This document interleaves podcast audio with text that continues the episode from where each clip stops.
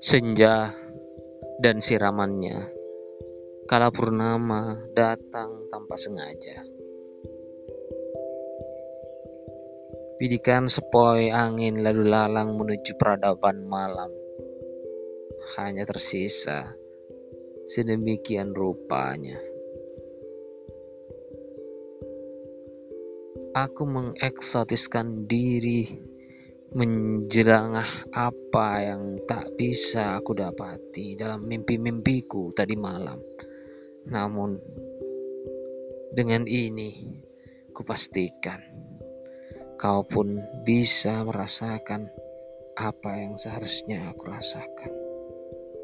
Dan entahlah, bagaimanapun akhirnya kulalui malam-malam tanpa bintang.